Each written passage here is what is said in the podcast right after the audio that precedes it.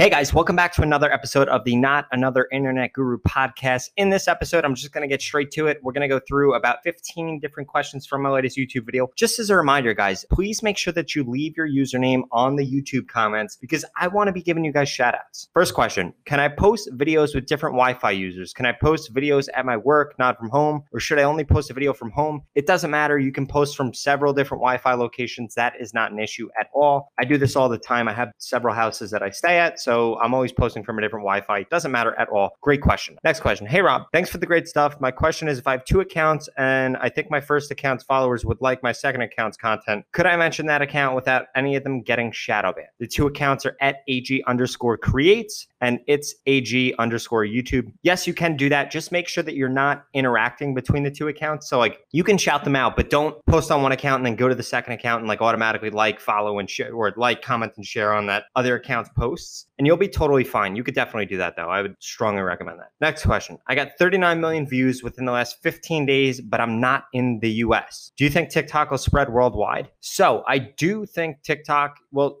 just so you know, TikTok already is worldwide. That being said, though, getting 39 million views is great. The CPM is going to be incredibly low on that, though, because like you just said, those people weren't in the US. So advertisers typically pay way less money for that. But TikTok already is worldwide. There are actually way more users outside of the United States than there are in the United States. Obviously, TikTok is a huge deal in the United States, especially with what is going on with the Trump administration and things like that. But yeah, TikTok already is worldwide. Next question. Hey, Rob, could you tell me if it's against the TikTok algorithm if I use TikTok from a banned country? As long as you're using a VPN, you'll be totally fine. That being said, I would use a VPN and make it look like you're in Canada or the United States and make sure that anytime you go on TikTok, even if you're not going to post, just if you're scrolling through the For You page, you're on that VPN. Because if you just do that just once, it'll shadow ban your account. Next question. Hi, Rob. When should we check our post analytics, follower active time analytics, and follower analytics? Because some of the time the analytics is so far from accurate at SS S Y U K R I I I is the username.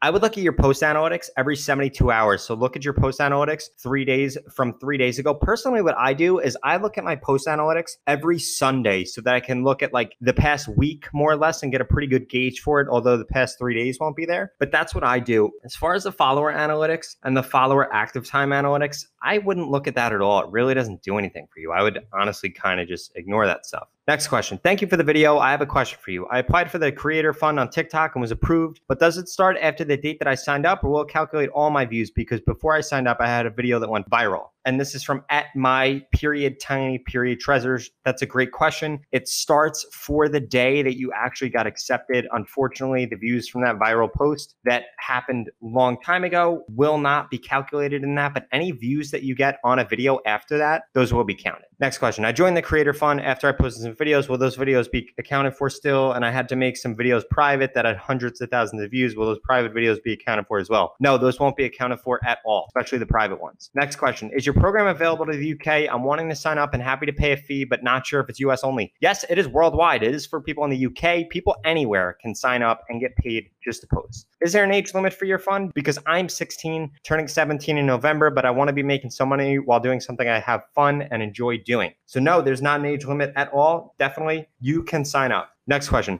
Hey, Rob, if I pay $50, will I be in your monetization program forever or what? So, yes, the $50 gets you lifetime access to the monetization program. And I'm telling you guys, you will definitely make your money back, even if you don't get that many views, even if you only get a couple thousand views every post and you do a post every single day. In two to three months, you'll make your money back and you'll be on your way to making money just for posting on TikTok. Next question. Can you post some of the posts in your creator marketplace twice to try and get a higher overall CPM? Yes, absolutely. In fact, I would strongly suggest that you guys do this. If you find a post that works really well, guess what? Keep posting that thing over and over again and you're going to keep getting paid. Hi, Rob. My username is at Lolly Posey. Hope you see my message. Did you read the terms and conditions for the TikTok Creator Fund? Is it true that if you post how much you make from it, that people will kick you out of the program? So, yes, you can get kicked out of the program for that. That being said, something that I did want to bring up, you can repost if you're in the TikTok Creator Fund. I I've been reposting a ton and I'm still getting paid for it. So when they say that your content has to be quote unquote original, they just mean that it isn't copyright content. It still can be a repost. Next question How are people adding captions to their TikTok, closed captions? So what they're doing is they're editing that outside of TikTok and they're editing it on a computer program. That's how they're adding that in. Two questions left. First, Does deleting comments in your posts affect anything? No, it does not. I do that sometimes. If I have somebody trolling me, I'll just delete their comment and be like, fuck you.